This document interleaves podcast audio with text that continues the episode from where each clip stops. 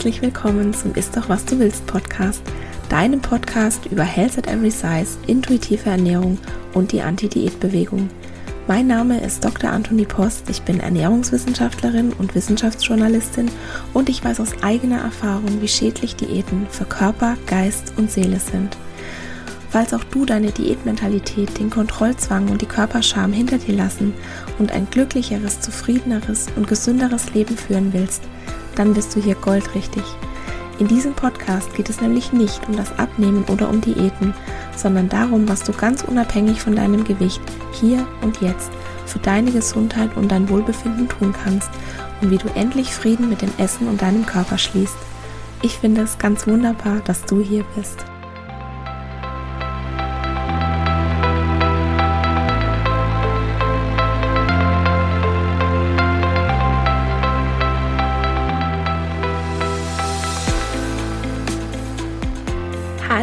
Herzlich willkommen zur Episode 39.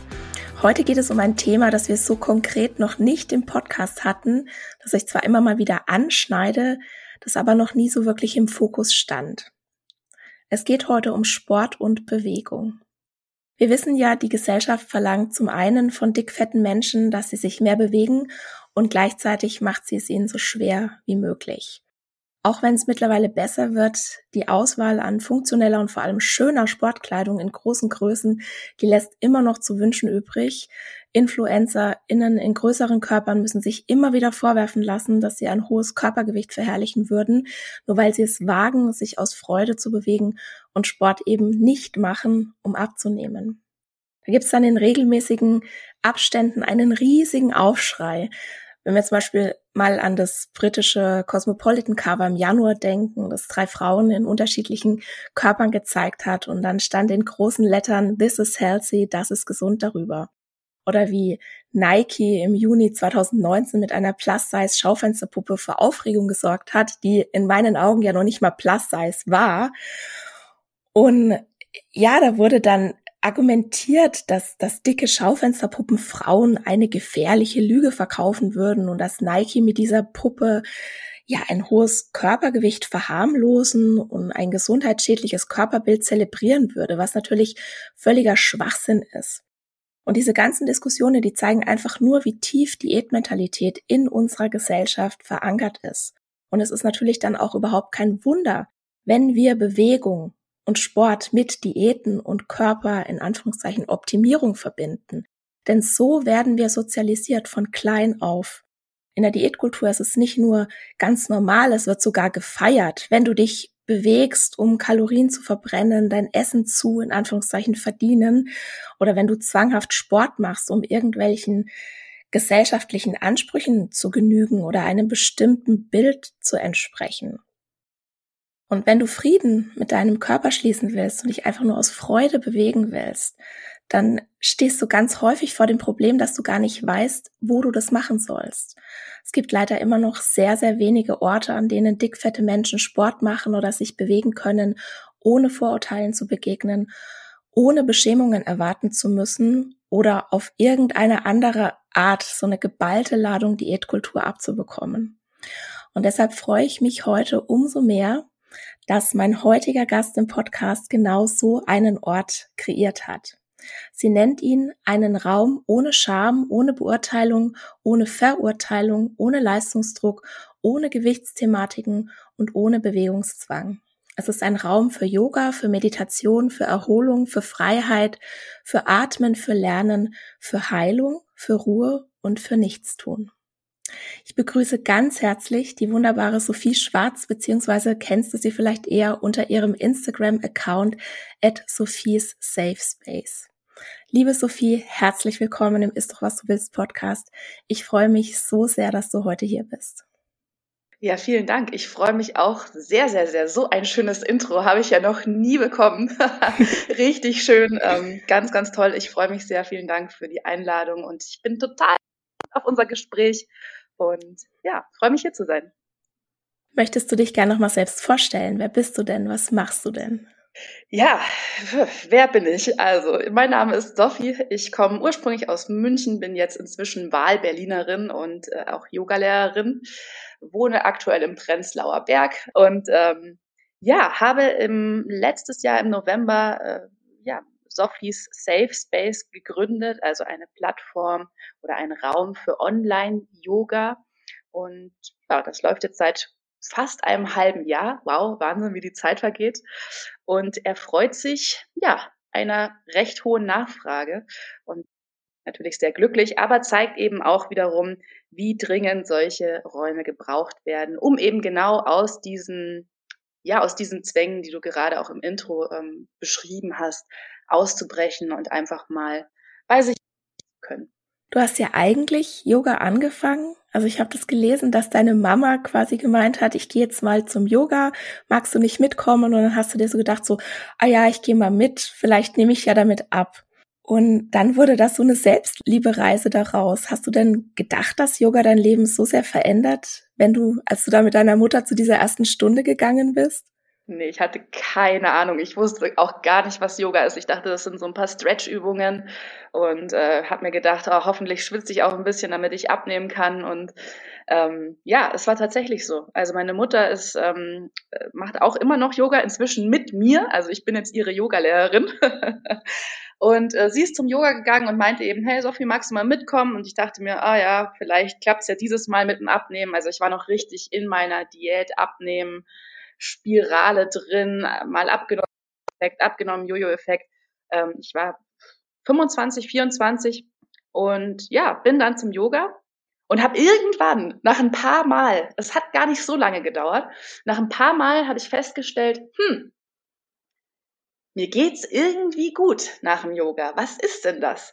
Und paradoxerweise oder ironischerweise dachte ich mir, mal danach auf die Waage. Vielleicht habe ich weniger Gewicht. Also ich dachte, nach dem Yoga, nach der Stunde, nach der ich da raus bin, habe ich mich richtig gut gefühlt, richtig locker, richtig frei. Dachte ich mir so, Mensch, das ist doch ein schönes Gefühl. Da muss ich doch mal äh, danach auf die Waage gehen und gucken, ob denn die Waage auch weniger anzeigt. Also für mich war es quasi ganz logisch, dass wenn es mir gut geht, dass ich dann automatisch weniger Gewicht auf der Waage habe. Ich bin dann auf die Waage gegangen und ähm, Überraschung, es war das gleiche Gewicht wie am Tag davor oder die Woche davor, wenn nicht manchmal auch mehr. Und dadurch so ganz diese ganzen kleinen Erlebnisse, Ereignisse, Erkenntnisse habe ich irgendwann dann festgestellt, vielleicht hängt mein inneres ähm, oder mein, mein innerer Frieden, mein, meine innere Zufriedenheit mit mir selbst nicht von der Zahl auf der Waage ab. Und ja, so begann dann diese sehr lange Reise zu mir selbst, die immer noch andauert und wahrscheinlich auch nie ja. Nee, ich glaube, die hört auch nie auf. Nee. Wie ging es denn dann weiter? Also du hast dann angefangen, Yoga zu machen und hast gemerkt, wie das dir gut tut, hast gemerkt, es äh, ist völlig unabhängig von deinem Gewicht und dann?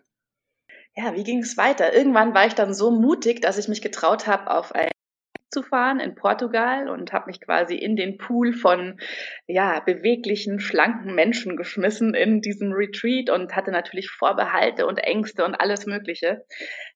Kurzer Sinn, es war mit die schönste Erfahrung, die ich hatte in meinem Leben. Gar nicht mal unbedingt wegen den anderen Menschen, die haben mich und meinen Körper auch in Frieden gelassen. Auch die Yogalehrerin hat jetzt nicht unbedingt was ähm, Negatives zu meinem Körper gesagt, was positiv war für dieses Erlebnis.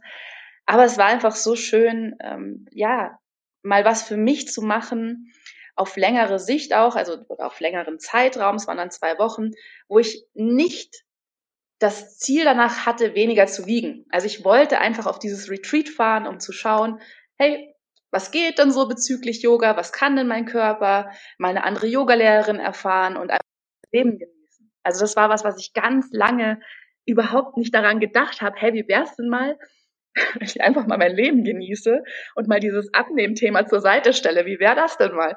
Und das habe ich ausprobiert. Und nach, dieser, nach diesem Yoga-Retreat in Portugal habe ich das erste Mal, das war 2017, habe ich das erste Mal den Gedanken gehabt, auf dem Rückflug saß ich so da, habe aus dem Fenster geschaut und dachte mir, Mensch, Sophie, also Yogalehrerin, eigentlich, das, das wäre doch cool, Yogalehrerin werden würdest. Dann habe ich den Gedanken natürlich sofort verworfen, weil ich mir dachte, ja klar, also dicke Yoga-Lehrerin, komm, was träumst du nachts? also wirklich, war wirklich ernst gemeint. Ich habe mir das überhaupt nicht, also es war wie so ein, ah, weiß ich nicht, wie so eine Wunsch, nicht mal Wunsch, Traumvorstellung. Also es war wirklich nicht in meinem Kopf vorhanden, dass ich eine dicke Yogalehrerin könnte. Das war für mich einfach außerhalb der Realität. Und ja, dann gingen die Jahre so dahin und dann hat man irgendwann gab es dann auch ähm, dicke Yogalehrerin aus den USA. Ich weiß nicht, ob du die Jessamine Stanley zum Beispiel kennst. Eine ganz, ganz, ja, auch für mich sehr inspirierende Persönlichkeit oder auch somit die größte Inspiration war für mich Dana Folsetti. Die hat auch äh, ähm, Yoga gemacht hat, ähm, aufgehört. Ja, und dann habe ich diese dicken Menschen, diese dicken Frauen in den Yoga-Haltungen gesehen und dachte mir, das gibt's doch nicht. Jetzt machen die das, was ich denke, was nicht geht. Dann kann ich das ja nicht mehr als Ausrede benutzen, dass es, ähm, ne, dass ich das nicht machen kann. Ja, und dann sollten tatsächlich noch drei Jahre vergehen, bis ich mich dann endlich wirklich getraut habe, zu leben. Also mich selbst also es hat auch gedauert, überhaupt zu verstehen, wer ich denn eigentlich bin, was ich eigentlich von meinem Leben möchte, was ich eigentlich, was ich eigentlich hier soll, was mein Zweck ist, whatever. Es hat wirklich auch gedauert. Und dann habe ich irgendwann, ist es mir wie Schuppen von den Augen gefallen, auch wieder durch einen Impuls von meiner Mutter. Da saß sie auch da und meinte, Herr Sophie, du, das mit der Yogalehrerin, das hast du mir noch mal erzählt, dass du das wärst. Das ist halt noch nicht vom Tisch, hat sie gesagt, weil ich das schon wieder verworfen hatte. Ja, und dann ging's los. Im Januar 2020, also noch gar nicht so lange her, habe ich mich für die Yogalehrerin-Ausbildung angemeldet. Ähm, habe sie letztes Jahr im Juni auch erfolgreich abgeschlossen. And here we are. genau. So war, so war die Reise und äh, unglaublich. Und das ist das Krasse eigentlich, also abgesehen von allen Körpern und allem Möglichen. Es ist unglaublich faszinierend, was alles möglich ist, wenn man sich traut, sich selbst zu leben. Das ist total faszinierend. Genau, das gibt da ja so eine Hemmschwelle. Ich finde auch gerade beim Yoga, weil das so ein, ne, Yoga ist halt auch in den Köpfen von vielen, wie du das ja auch gerade sagst, das ist wie so ein Look, ne? Und dann sieht man eben diese dicken Frauen und diese dicke, dicken Körper in den Asanas und dann denkt man sich, wow, das, also das revolu revolutioniert irgendwie das Denken, habe ich so das Gefühl. Und trotzdem gibt's ja bei vielen so eine Hemmschwelle. Und du sagst ja jetzt, um Yoga zu praktizieren, muss man weder abnehmen, noch flexibel sein, noch irgendein tolles Sportoutfit besitzen. Und du bist richtig so, wie du bist und du kannst jetzt starten. Wenn ich jetzt starten will, wie starte ich denn? Sag mir jetzt mal in den nächsten 72 Stunden? Was kann ich denn ganz konkret machen, um diese Hemmschwelle zu überwinden und mit Yoga zu starten? Also erstmal ist es gut, wenn man alles vergisst, was man zu gesehen hat. ich glaube, das ist der Anfang, weil das meiste, was man auf Social Media sieht oder in irgendwelchen Zeitschriften, ist einfach nicht das, was Yoga im Endeffekt ist. Also diese ganzen fancy Poses am Strand, ja, die sind nett, die sind schön, vielleicht auch mal irgendwann, aber das ist nicht die Realität von was Yoga auch vielleicht für jemanden sein kann. Also vielleicht für die Person, aber ja, also einfach mal alles ablegen, was man bis jetzt gesehen hat, so völlig unvoreingenommen werden. Ja, und dann einfach mal auf den Instagram-Account von mir vorbeischauen und vielleicht mit einem Live-Yoga. Also tatsächlich einfach mal wirklich ins kalte Wasser reinspringen, ähm, und das Schöne ist ja, da wir gerade eh so digital online äh, in unseren vier Wänden unterwegs sind, kann man das ganz in Ruhe für sich zu Hause einfach mal ausprobieren. Man kann anziehen, was man anhat, man kann in Unterwäsche-Yoga machen, im Schlafanzug, in den eigenen vier Wänden, macht die Tür zu, macht dir den Livestream an oder macht dir irgendwie das Video an oder such auf YouTube nach Plus-Size-Yoga oder nach Fat-Friendly-Yoga und dann probier das einfach mal nur für dich aus das sage ich mir auch immer und das sage ich auch immer meinen SchülerInnen, versuch an diese Praxis, an die Yoga-Praxis, das gilt meiner Meinung nach für immer oder immer, absichtslos heranzugehen. Also versuch vielleicht so heranzugehen, dass du auf die Matte gehst, auf deine Unterlage gehst, um zu erfahren. Du gehst auf deine Unterlage, auf deine Matte, um zu erfahren, um um zu gucken, was geht denn heute, welche Haltungen sind denn heute machbar oder welche vielleicht auch nicht. Wenn die Haltungen nicht machbar sind, wie rede ich denn dann mit mir? Also was sagt meine innere Stimme in meinem Kopf? Ist sie kritisch? Ist sie verständnisvoll? Also so ein bisschen in diesen Beobachtermodus auch zu kommen, wenn man dann verschiedene ja, äh, Sachen ausprobiert. Das ist ja in allen Dingen eigentlich so. Das ist ja nicht nur im Yoga so. Das ist ja wirklich dieses, was, wie behandle ich mich, während ich etwas tue, was ich vielleicht nicht kann oder was ich vielleicht nicht so gut in Anführungsstrichen kann. Und, und lauter so kleine, aber feine ähm, Einstellungen, die man sozusagen im Kopf vorher vornehmen kann oder ja, sich da so ein bisschen den Druck auch rausnehmen kann. Und ich glaube, was sehr, sehr hilfreich ist, ist, wenn man versteht, dass Yoga kein Sportprogramm ist. Yoga ist auch kein Fitness-Workout. Yoga ist kein Abnehmprogramm. Yoga ist einfach, du kannst es auch auf dem Boden machen. Du brauchst nicht mal eine Matte. Du brauchst auch gar kein Sportoutfit. Du musst auch nicht besonders whatever. Du darfst es genauso machen, wie du jetzt in dem Moment gerade bist. Und dann schau dir einfach ja, ein Video an. Wie gesagt, bei mir gibt es ein paar Inhalte oder auch auf YouTube. einfach mal versuchen. Einfach versuchen. Ohne Stress, ohne Druck ohne Leistungsgedanken. Ich hatte ja auch Yoga angefangen, weil ich so eine, weil ich einen Ausgleich wollte zum Stress in meinem Alltag und habe dann aber einfach gemerkt, dass ich mir mit dem Yoga noch mehr Stress erstmal in mein Leben geholt habe, weil ähm, ich habe es dir ja gerade schon erzählt, ich habe mich für Vinyasa Yoga entschieden. Das ist sehr körperbetont, das ist sehr fordernd, das kann auch sehr anstrengend sein und dann hast du gleich so diesen Leistungsgedanken, du musst es so toll machen wie die anderen, du musst ähm, in die Posen wirklich reingehen, bis dir die Knie zittern und so. Und ich habe dann einfach gemerkt, dass mich das teilweise dann ganz oft davon abgehalten hat, Yoga zu machen, diesen Leistungsgedanken zu haben, weil für mich war ja alles, ne, wenn ich jetzt nicht mindestens 75 Minuten so eine richtige Vinyasa-Yoga-Powerstunde hinleg und danach aus allen Poren schwitz und fix und fertig bin, dann ist es ja kein richtiges Yoga. Ne, so habe ich früher gedacht. Und wirklich, wie du sagst, das abzulegen und einfach auf die Matte zu gehen, ohne sich erst umzuziehen, sondern einfach und dann sich draufzusetzen und sich zu denken, so, hm, was mag ich denn jetzt? Was sagt mir denn mein Körper? Und gerade eben habe hab ich beispielsweise ziemlich Probleme mit dem Heuschnupfen. Ich könnte das gar nicht und dann sitze ich da auf meiner Matte, also gehe ich einfach so in die Dehnung rein Manchmal lese ich sogar was dabei. Also das wäre ja früher so ein No-Go gewesen. Und da wirklich so, ja, das hat, das hat alles für mich auch verändert. Ich mache sehr, sehr viel Yoga, also sehr viel, sehr, sehr viel mehr Yoga, seitdem ich aufgehört habe, diesen Leistungsgedanken weiter zu füttern. Und ich krieg ganz viele Rückmeldungen auch von HörerInnen, dass sie sich nicht trauen, zu so einer, ja, auch zu so einer bodypositiven Yoga-Stunde zu gehen. Wobei es im Moment ja so ist, es ist eh alles zu. Also wir müssen ja daheim sein. Und jetzt werde ich natürlich oft gefragt, ob man sich denn Yoga selbst beibringen kann und worauf man achten soll, um sich nicht zu verletzen. Und ich bin keine Yogalehrerin, ich kann und ich will die Frage nicht beantworten, weil ich nicht die Kompetenz habe. Aber ich kann die an dich weitergeben. Was sagst du dazu? Kann man sich Yoga selber beibringen? Ich glaube, im Endeffekt ist alles möglich. Ja, die Frage ist, ob es den, ja, also es gibt schon Haltungen, die unter Anleitung auf jeden Fall weniger Verletzungsrisiko ähm, halten als ohne Anleitung. Und ich meine, so eine Yogalehrer-Innenausbildung macht man ja zu 70 Prozent, um wirklich korrekt die körperlichen Haltungen, die körperliche Ausrichtung korrekt anzuleiten.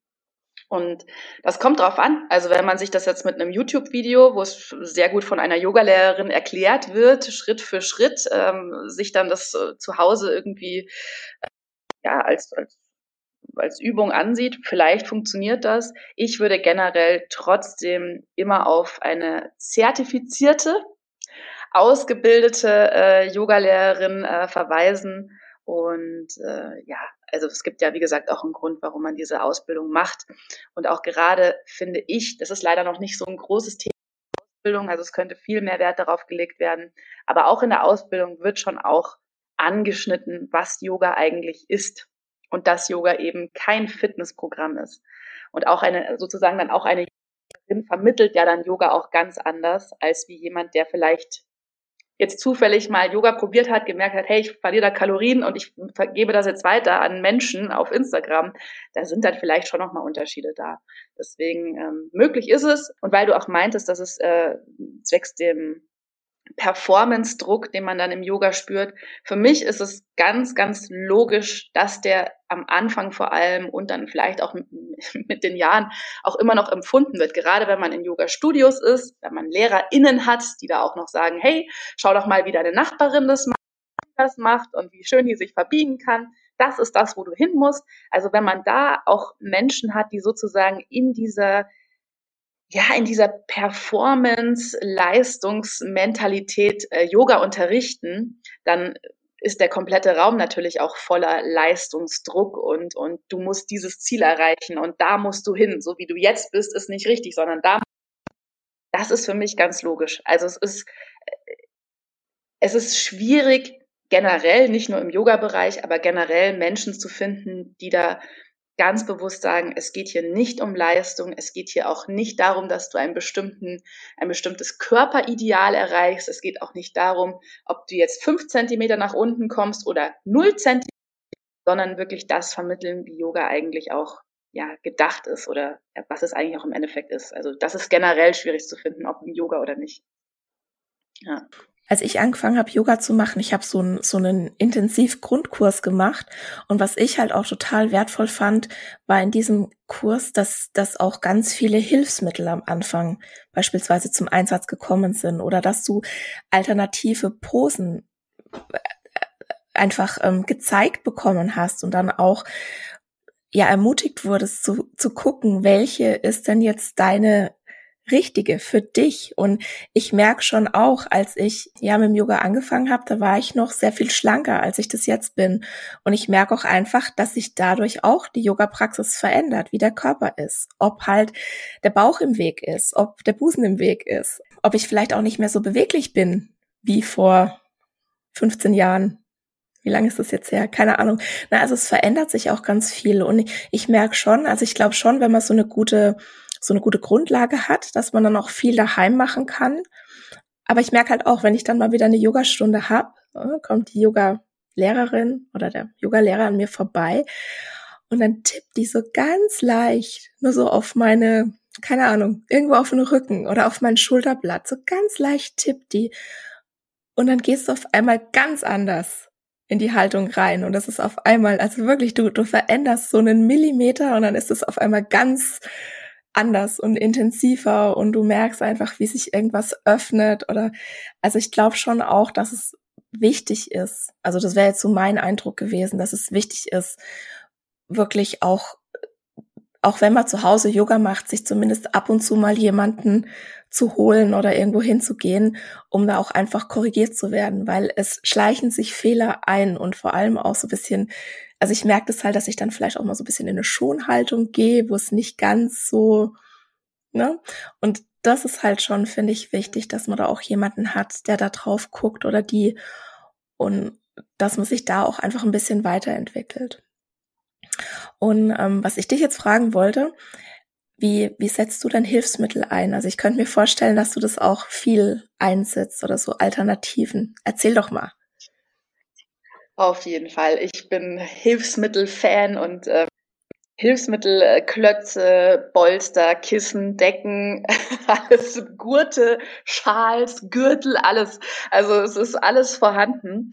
Und ähm, ich bin auch also ein Riesenfan von Hilfsmitteln, weil die einen so einfach können, äh, vielleicht in eine Haltung zu kommen, die ohne Hilfsmittel nicht möglich ist. Und ich sage immer auch zu meinen SchülerInnen, sage ich immer, es ist nicht das Ziel, dass du irgendwann keine Hilfsmittel mehr brauchst.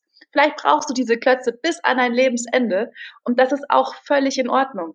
Das ist vollkommen in Ordnung. Und, und ich habe das auch ganz oft gerade am Anfang gehabt, so ja, auch gerade in Yoga-Studios, ah, sie muss jetzt noch einen Klotz holen, ja, okay, und ähm, aber ich kann das schon ohne Klotz und also auch wieder dieses Vergleichen, wer braucht welches Hilfsmittel.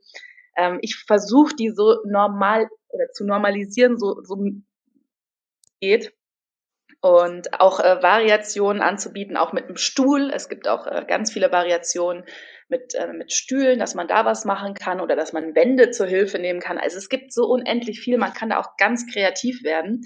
Und ähm, ja, es, es funktioniert meiner Meinung nach. Es wird auch angenommen. Die Menschen sind dann auch dankbar, wenn man ihnen äh, Variationen aufzeigt und sind dann auch mal ganz stolz, dass sie dann doch irgendwie vielleicht äh, irgendwie dann doch in die Haltung können, obwohl sie vielleicht erst dachten, na, das geht vielleicht nicht, meine Hände sind zu kurz, meine Arme sind zu kurz.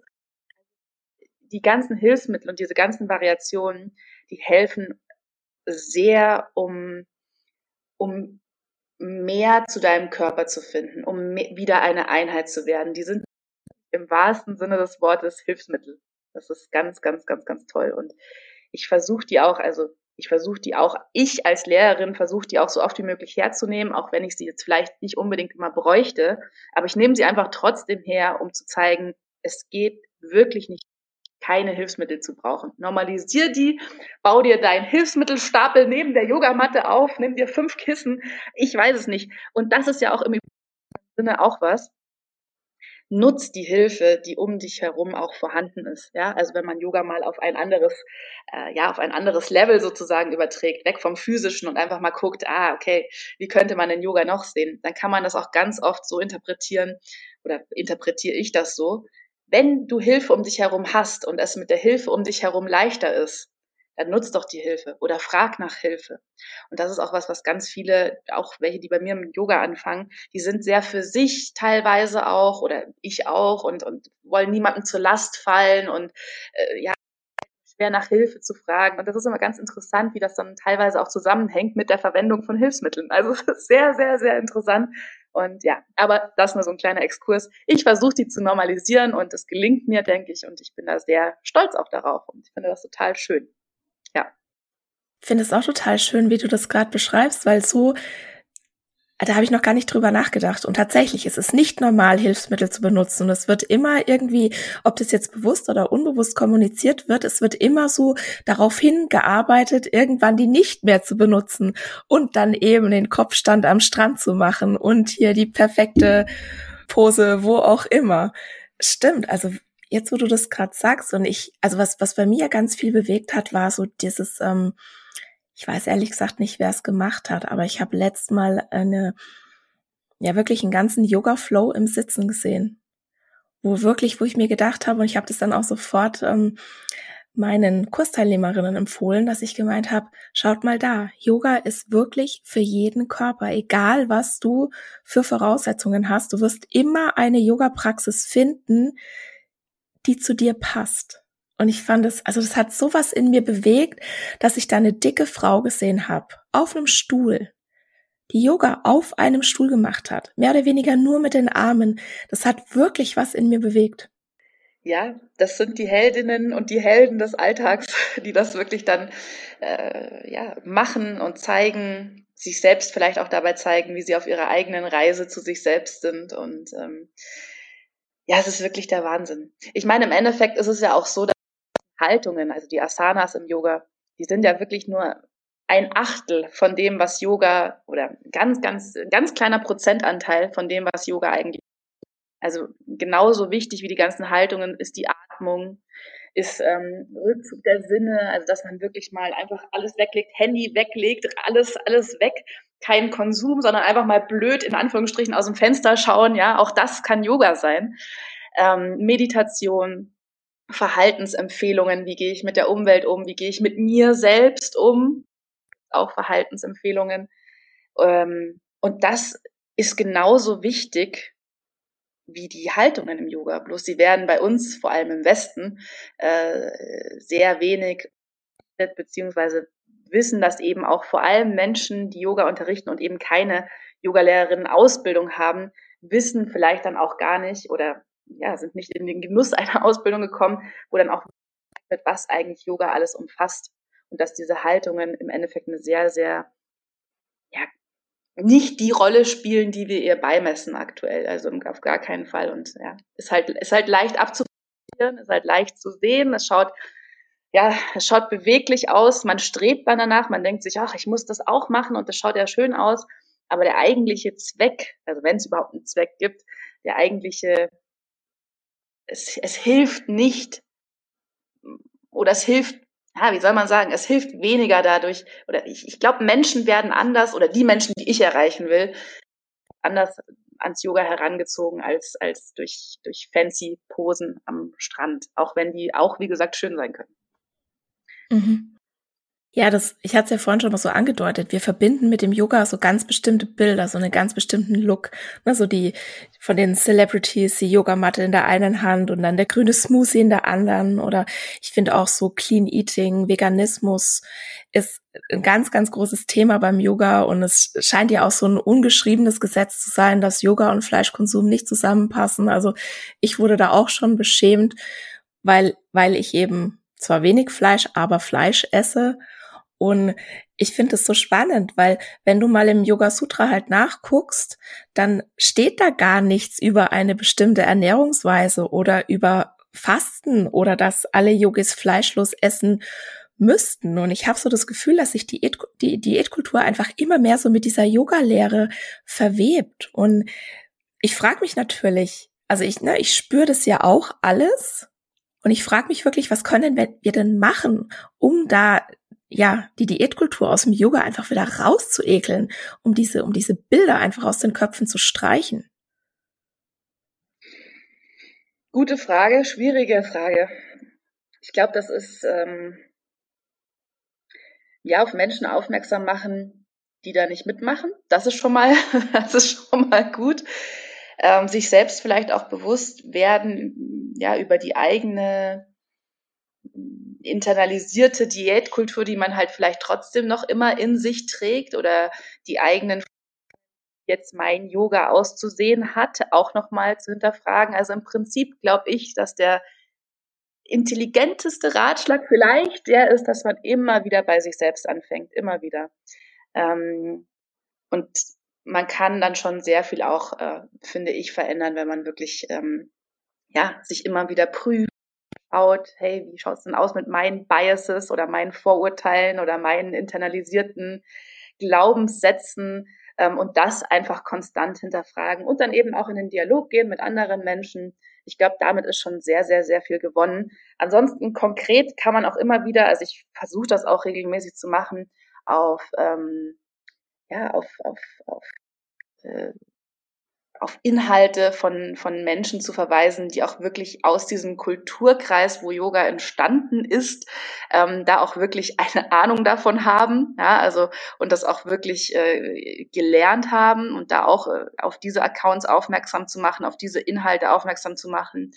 Ähm, ja, alte Schriften, also alte Schriften, Hatha Yoga Pratibhika zum Beispiel, Sutra, was du jetzt erwähnt hast, zum Beispiel zu lesen, die Bhagavad Gita, also es sind alles Dinge, ähm, die nicht fancy sind, ja, aber einfach, ja, aber eben ähm, ja sehr viel mit Yoga zu tun haben und äh, ja, das sind so die Dinge, die mir jetzt spontan einfallen, wie man dem ein bisschen entgegenwirken könnte. Aber im Endeffekt hängt ja auch alles zusammen. Also wenn du jetzt zum Beispiel als Ärztin ähm, deine Arbeit zum Beispiel ist auch was, was im Endeffekt damit zusammenhängt. Ja, also du, du machst aufmerksam auf auf so viele Missstände. Du klärst so unendlich viel auf. Also deine Aufklärungsarbeit hilft ja auch dann Menschen wiederum, äh, den, den Bogen zu ziehen und sich dann zu denken, Mensch, bei der Doktor, bei der Frau Dr. Anthony Post habe ich doch das über die gelernt und jetzt bin ich im Yoga. Ja gut, dann nehme ich das doch mal mit ins Yoga und schau mal und stell das in Frage. Also es ist ja auch alles miteinander verbunden und ich denke, wenn jeder Mensch so bei sich anfängt und das macht, was, was er oder sie denkt, was sie für richtig hält, was auch immer das dann ist, ähm, dann ist schon viel, viel gewonnen, denke ich. Ich denke auch, wenn wir da so alle an einem Strang ziehen. Also ich bin keine Ärztin, ich bin Ernährungswissenschaftlerin, aber wir bräuchten noch eine Ärztin, also oder oder einen Arzt, ähm, wenn das jemand hört. Also das ist auch sowas, wo ich mir die ganze Zeit denke, wo sind denn eigentlich die Ärztinnen in Deutschland, die Health at Every Size machen? Weil in in den USA gibt's ja so ein richtig mittlerweile ein Netzwerk, wo du auch nachgucken kannst, wer ist in deiner Nähe. Und in Deutschland mir fällt einfach da niemand ein, mit so einem Health at Every Size Background und ich werde auch ganz oft gefragt, wo kann ich denn hingehen? Wie, wie finde ich denn jemand mit mit so einer mit so einer fettpositiven Einstellung? Und da ist auch bei mir so ein ganz ganz großes Fragezeichen noch, aber ich glaube das auch, dass wir zum einen so diese die Aufklärung brauchen, wir brauchen die die Aktivistinnen, wir brauchen die Menschen, die sich zeigen, die einfach auch Körper normalis normalisieren. Also jede Art von Körper, dass es einfach normal ist. auch gerade als Frau, Dehnungsstreifen zu haben, dass es normal ist, Zellulite zu haben, dass es normal ist, auch unreine Haut zu haben, dass es auch normal ist, dass zum Beispiel der Zyklus, das ähm, Wesen und die Stimmung beeinflusst und dass wir eben nicht immer nur perfekt sein müssen und funktionieren müssen. Und ja, ich glaube, da ist einfach auch echt noch sau viel zu tun. Was mich auch total interessiert, das habe ich auch bei dir auf der Homepage gelesen, dass du eine Fortbildung zu Yoga und Trauma gemacht hast. Was ist denn an dieser Verbindung Yoga und Trauma so spannend? Erzähl doch mal. Es ist insofern spannend, das war eine zweitägige Fortbildung vom äh, Yoga Hilft e.V., also für alle, die auch vielleicht mal auf ähm, soziales Yoga Lust haben. Yoga e.V. ist ein total toller Verein und die haben eben, ähm, bieten eben diese zweitägige Fortbildung an. Und man hat schon festgestellt oder ja, äh, schon auch irgendwie erwiesen, dass Trauma nicht nur sich irgendwie im Kopf sondern eben auch körperlich wirkt und dass es eben verschiedene Yoga ähm, Haltungen oder auch ähm, Atemtechniken gibt, die eben mit diesem körperlichen Trauma, also kann mental sein, aber sich eben auch körperlich auswirken, dass man damit dann arbeitet. Also verschiedene Haltungen dann ähm, ähm, ja zeigt oder macht und der, der Schüler macht sie dann nach und man führt denjenigen eben durch eine wirklich gezeichnete traumasensitive Stunde. Also das, was ich aktuell anbiete, das äh, sind keine offiziellen traumasensiblen Yoga-Stunden, ähm, ja, und versucht dann eben da so ein bisschen an, äh, an die Auflösung oder an, an das, ja, wie soll man sagen, an das Erkennen und an das Auflösen des, des, Traumata, mein Gott, das ist auch ein schwieriges Wort, ähm, zu arbeiten oder einfach mal zu gucken, hey, wie reagiert der Körper, wenn man diese Bewegung macht? Ähm, wie kann ich vielleicht besser oder anders auch mit meinem Trauma umgehen? Also man versucht da eben parallel meine ich, meine ich mich zu erinnern, auch parallel zu Therapien, ähm, da noch ein bisschen mit Yoga eben auch mitzuwirken und eben in dieses Körperliche zu gehen. Und äh, ja, da gibt's auch ein paar interessante Bücher dazu. Ich kann auch eins empfehlen, ähm, falls da jemand Interesse hat. Ähm, ja, ja, wie heißt das nochmal? The Trauma is. Ach Mensch. Ja, jetzt fällt mir der Titel nicht ein. Aber es gibt auch ein sehr gutes Buch. Also wenn ihr da äh, Interesse habt, fragt mich auf Instagram. äh, the body is not Body is not irgendwie so. Auf jeden Fall hat man eben diese Verbindung irgendwann festgestellt und es gibt gar nicht so viele Lehrerinnen, die das aktuell unterrichten und es war auch eine total tolle Lehrerin und man braucht äh, Yogalehrerinnen Ausbildung, um an dieser Fortbildung teilzunehmen. Also für alle Yogalehrerinnen, die gerade zuhören, wenn ihr Lust habt, ähm, ist eine ganz, ganz tolle und informative Fortbildung, auch wenn man nicht traumasensitives Yoga anbieten möchte, dann finde ich trotzdem, dass so ein Grundverständnis an was Menschen eigentlich auch in so einen Yogaraum mitbringen können, ja, und was eigentlich auch alles unter Traumata geführt wird, ja, das, das müssen nicht immer sehr, sehr, ähm, ja, es gibt ja unterschiedliche Traumata. Das, das kann sehr, sehr unterschiedlich sein. Und gerade im Yoga, ich glaube, der Durchschnitt ist, dass einer von zehn TeilnehmerInnen auch äh, Traumaerfahrungen und da werden dir einfach auch Tools mit an die Hand gegeben als Yogalehrerin, dass du diesen Raum ja einfach ein bisschen sicherer gestalten kannst, dass du vielleicht ein paar ähm, Sätze anders formulierst, weil sie vielleicht dann weniger triggernd wirken können, dass du vielleicht äh, dich in dem Raum so positionierst, dass dich jeder, also wenn es mal physisch vor Ort wäre, dass dich jeder gut sehen kann, dass du niemanden von hinten irgendwie Schulter tappst, während die Augen zu sind, sondern dass du dich immer von vorne näherst. Also solche kleinen Feinheiten. Und das ist ja immer genau das. Also gerade diese kleinen Feinheiten können eben auch sehr triggernd wirken bei Menschen. Und ähm, das versucht man dadurch eben ein bisschen zu minimieren, aber Garantie hat man da trotzdem nicht. Also wir sind alle Menschen, man kann immer jeden Tag irgendwie leider auch durch Dinge getriggert werden, aber das war eine sehr sehr interessante Fortbildung auch und ich lasse auch hier und da mal ein, zwei Haltungen oder Übungen einfließen in meine Stunden, aber kennzeichne das als ganz normale, in Anführungsstrichen normale Stunde. Genau. Mhm.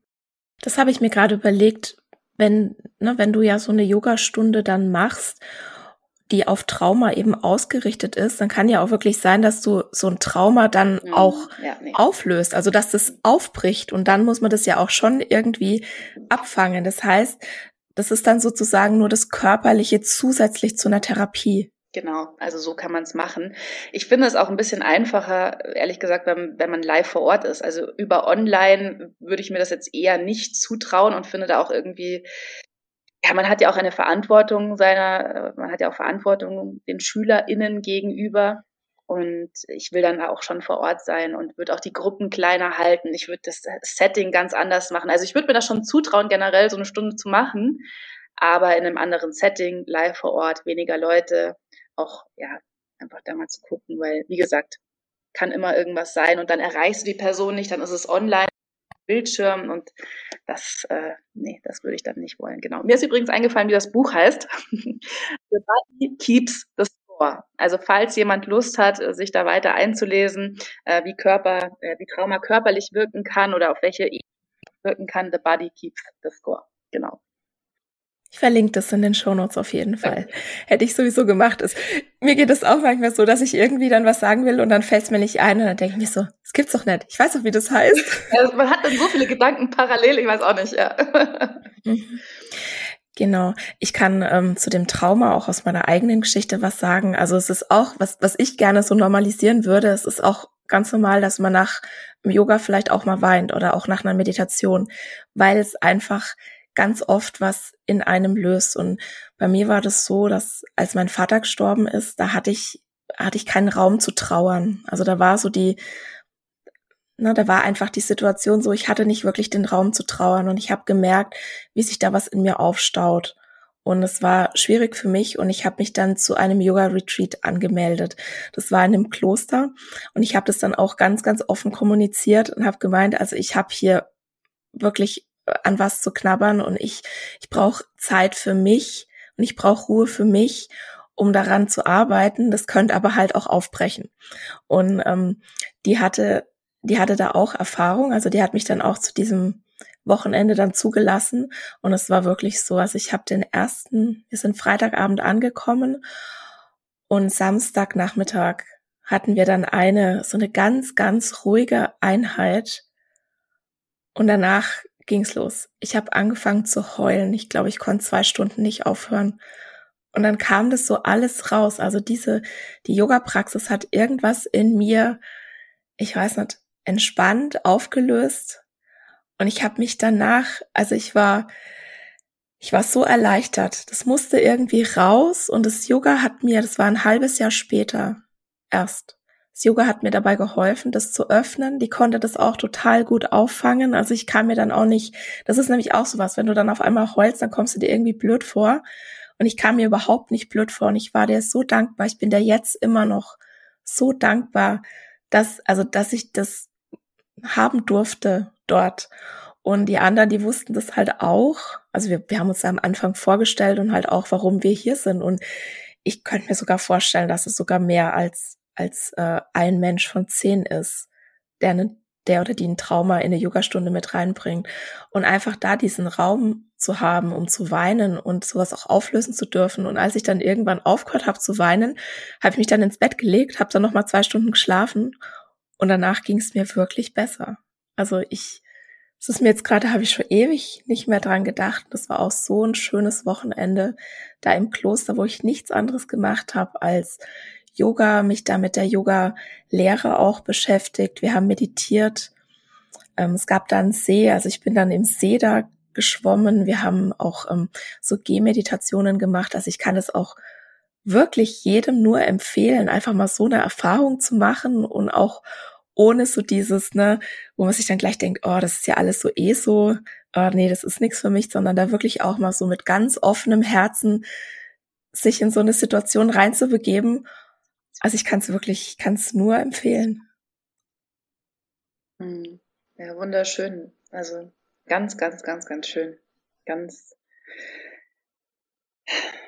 ja, also das, ja, äh, Yoga ist wirklich, es hat so viel, es wirkt auf so vielen Ebenen, die man vielleicht noch gar nicht von sich kennt oder die man vielleicht auch gar nicht weiß, dass man sie hat oder ähm, ja, kann auch viel kann heilend wirken, muss es aber auch nicht.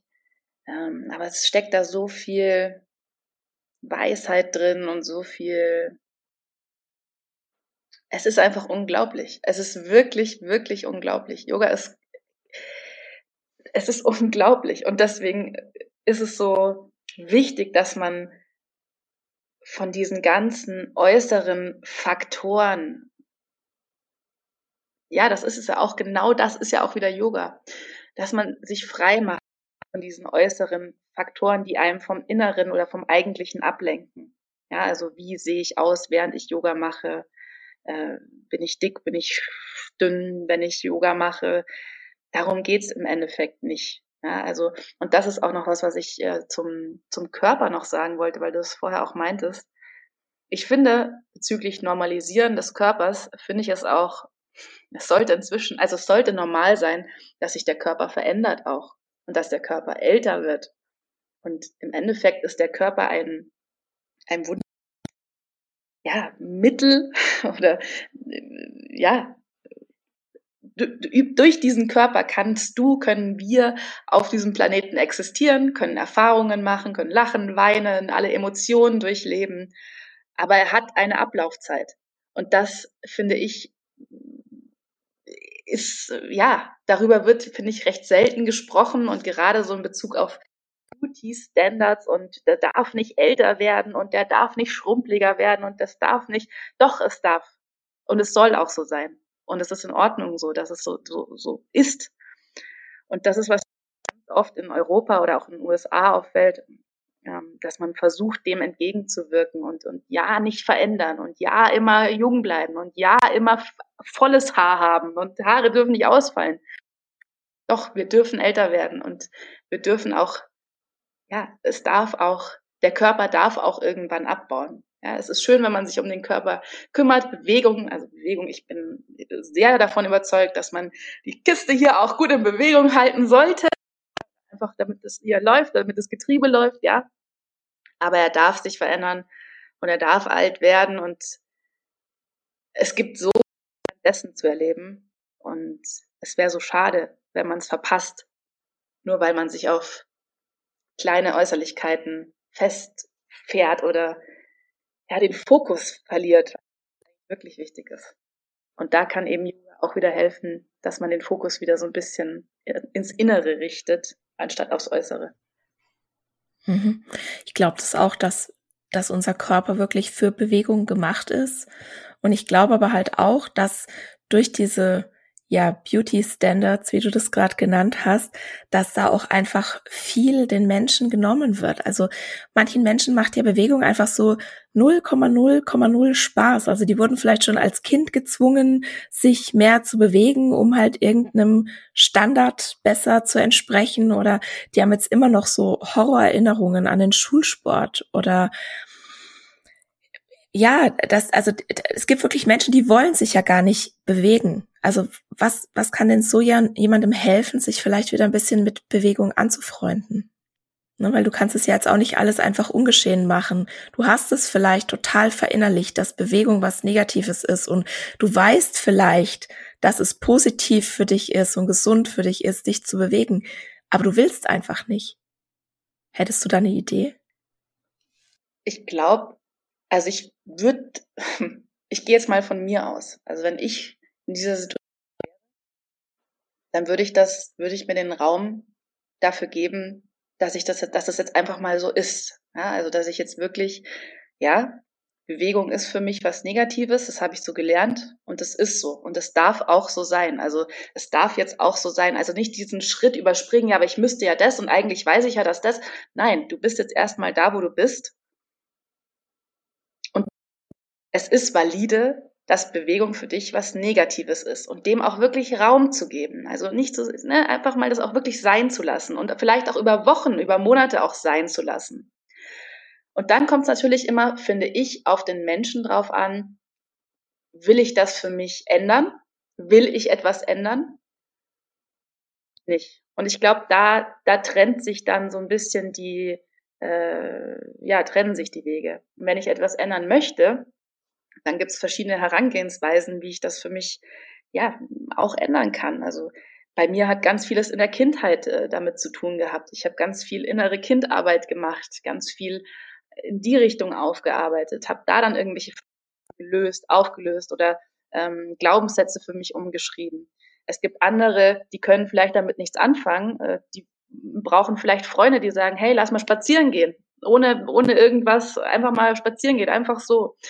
Ähm, also es gibt da verschiedene Wege, aber ich glaube, und das ist wirklich auch eine Wahrheit, die ich auch mal sagen muss. Das klingt jetzt so. Der Schlüssel, großer Schlüssel ist Eigenverantwortung. Und das ist heavy. Und es ist heavy in diesem System, irgendwann an den Punkt zu kommen, wo man merkt, scheiße, das war alles unfair. Und das war alles ziemlich scheiße, was mir passiert ist. Und es ist schmerzhaft und es ist immer noch schmerzhaft. Aber wenn ich nichts mache, dann ändert sich nichts. Und an diesen Punkt zu kommen, das kann heftig sein, das kann auch wehtun, das kann auch wirklich Ehrlichkeit ist dann vor einem präsentiert. Und ich, die Erfahrung, die ich gemacht habe, ist, man kommt immer wieder an diesen Punkt, immer wieder sein ganzes Leben lang an diesen Punkt so, ja scheiße, wenn ich nichts ändere oder wenn ich nichts mache, dann ändert sich nichts, bis man irgendwas ändert. So lange dreht man immer wieder die Runden, die Kreise und kommt immer wieder an diesen Punkt. Und das, das Schlimme, das Schöne ist, egal wie, wie heftig deine Erfahrungen waren oder wie strukturelle Diskriminierung passiert, ja, das, darauf muss aufmerksam gemacht werden und das muss auch einfach viel mehr Platz bei uns haben und viel mehr im Bewusstsein sein, dass, dass dicke Menschen einfach anders, auch eben in struktureller, ähm, anders behandelt werden von der Gesellschaft. Das muss einfach normal sein, dass einfach jeder Mensch das auch versteht und auch sieht und ja, und das auch nicht in Frage gestellt wird. Das ist das Gesellschaftliche, aber dann gibt's immer noch dieses persönliche, private. So, was kann ich jetzt mit meinen Möglichkeiten, mit den Werkzeugen, die ich habe, was kann ich für mich machen? Und das ist für mich auch im Yoga ein ganz, ganz, ganz großer Punkt. Ich als Yogalehrerin, ich habe keine Ahnung, was dir und deinem Körper gut tut. Ich gebe dir ein Angebot und du musst im Endeffekt für dich entscheiden, was nehme ich von diesem Buffet, wie viel nehme ich von diesem Buffet, habe ich heute Lust darauf, mir nicht geschmeckt, vielleicht heute. Das ist alles Eigenverantwortung. Und das ist das, was ich denke, was Yoga-LehrerInnen im Endeffekt vermitteln sollten, in Anführungsstrichen, in Klammern, den, den, die, die SchülerInnen zu sich selbst zurückzubringen und Eigenverantwortung zu lernen. Das ist es im Endeffekt. Ob eine Haltung so äh, mit dem Arm in 90 Grad, 88 Grad Winkel, ja gut, okay. Aber das ist das, was im Endeffekt gelehrt wird. Und was ich auch im Leben unendlich wichtig finde und was dann den Unterschied macht, ist die Eigenverantwortung. Ja. Mhm. Ich denke das auch, weil was ich halt auch relativ oft so als Rückmeldung höre, ist, ja, aber selbst wenn ich mich jetzt selbst akzeptieren kann oder wenn ich jetzt anfange, meinen Körper wertzuschätzen oder vielleicht sogar zu lieben, ich wäre ja trotzdem strukturell diskriminiert. Und dann ja, das stimmt und ich finde es auch ganz wichtig, darauf aufmerksam, aufmerksam zu machen. Ich denke aber halt auch, erst wenn du überhaupt lernst, deinen Körper zu akzeptieren oder zumindest zu respektieren. Also du musst ihn ja gar nicht lieben, aber ihn zumindest zu respektieren und, und deine Bedürfnisse wahrzunehmen und auch versuchen, die zu erfüllen. Erst dann kommst du in eine Situation, um überhaupt für dich auch einstehen zu können.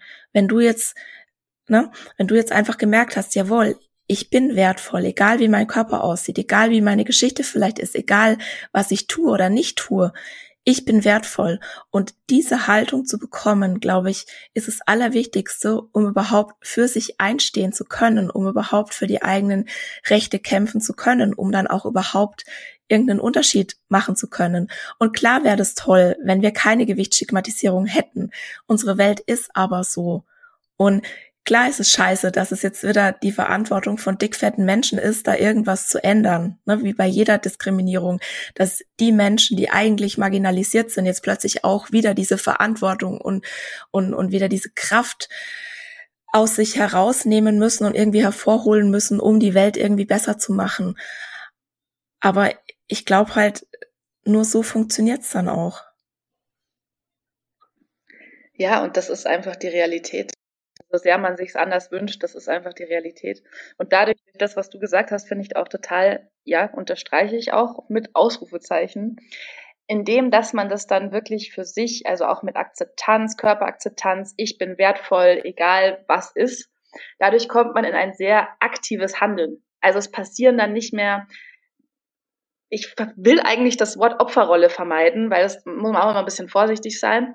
Aber man kommt aktivere Position. Man kann aktiver sein eigenes Leben gestalten und das Leben passiert dir nicht mehr so. Ja? Also du nimmst jetzt du übernimmst hier auch Verantwortung und du entscheidest, wie du jetzt dein Leben gestaltest. In allen Ungerechtigkeiten, in allen strukturellen ähm, ja, Benachteiligungen. Du hast trotzdem für dich, für dich als Mensch deine Verantwortung und kannst trotzdem für dich entscheiden, wie du zumindest dich selbst siehst, wie du mit dir selbst umgehst, was du dir Gutes tust, was du dir vielleicht nicht Gutes tust.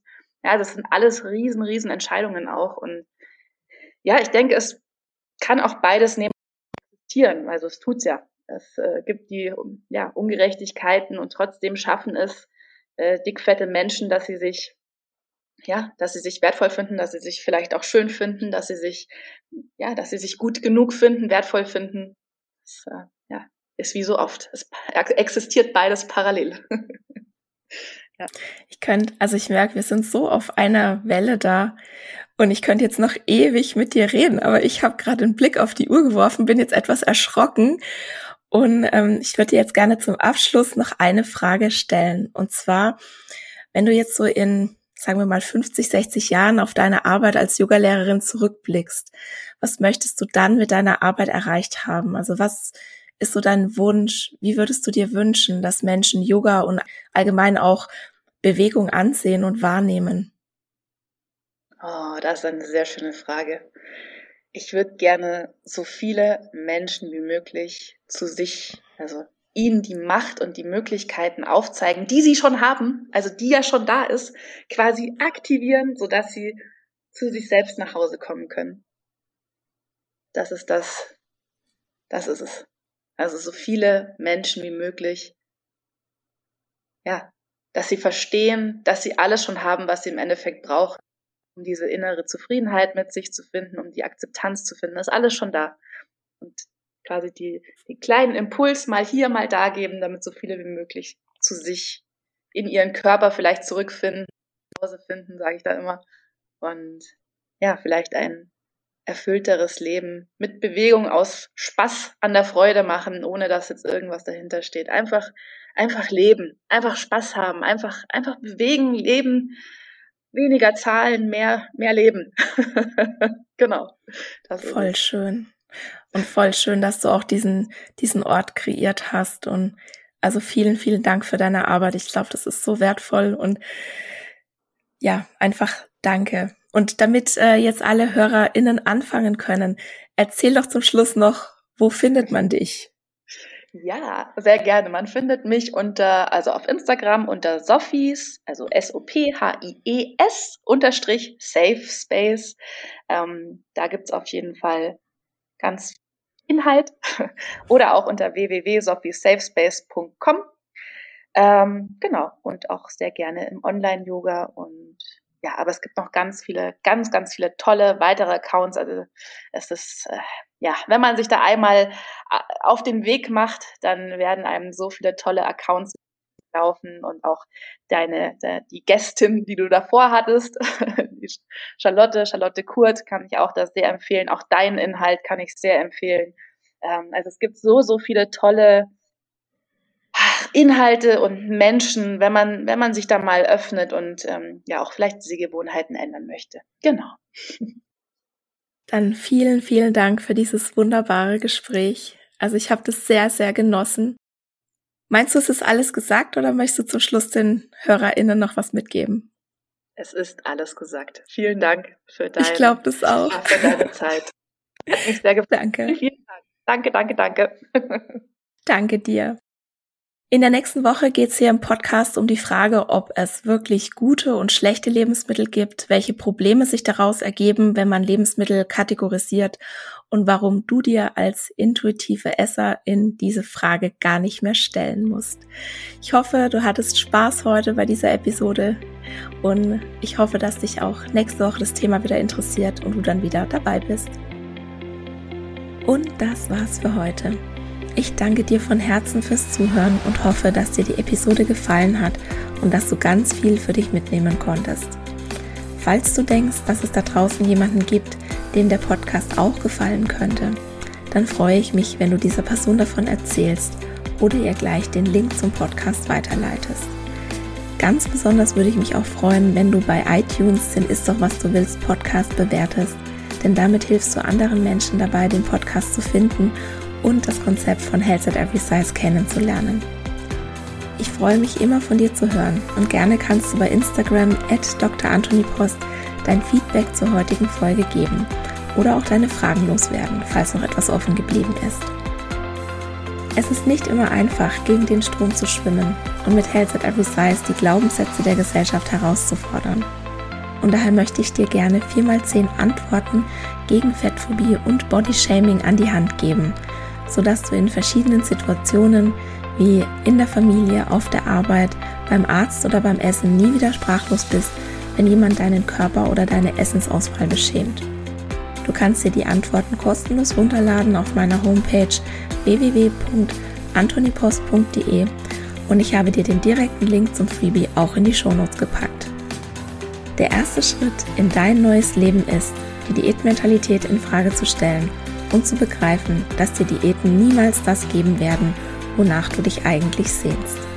In diesem Sinne, isst doch was du willst und alles Liebe, deine Antonie.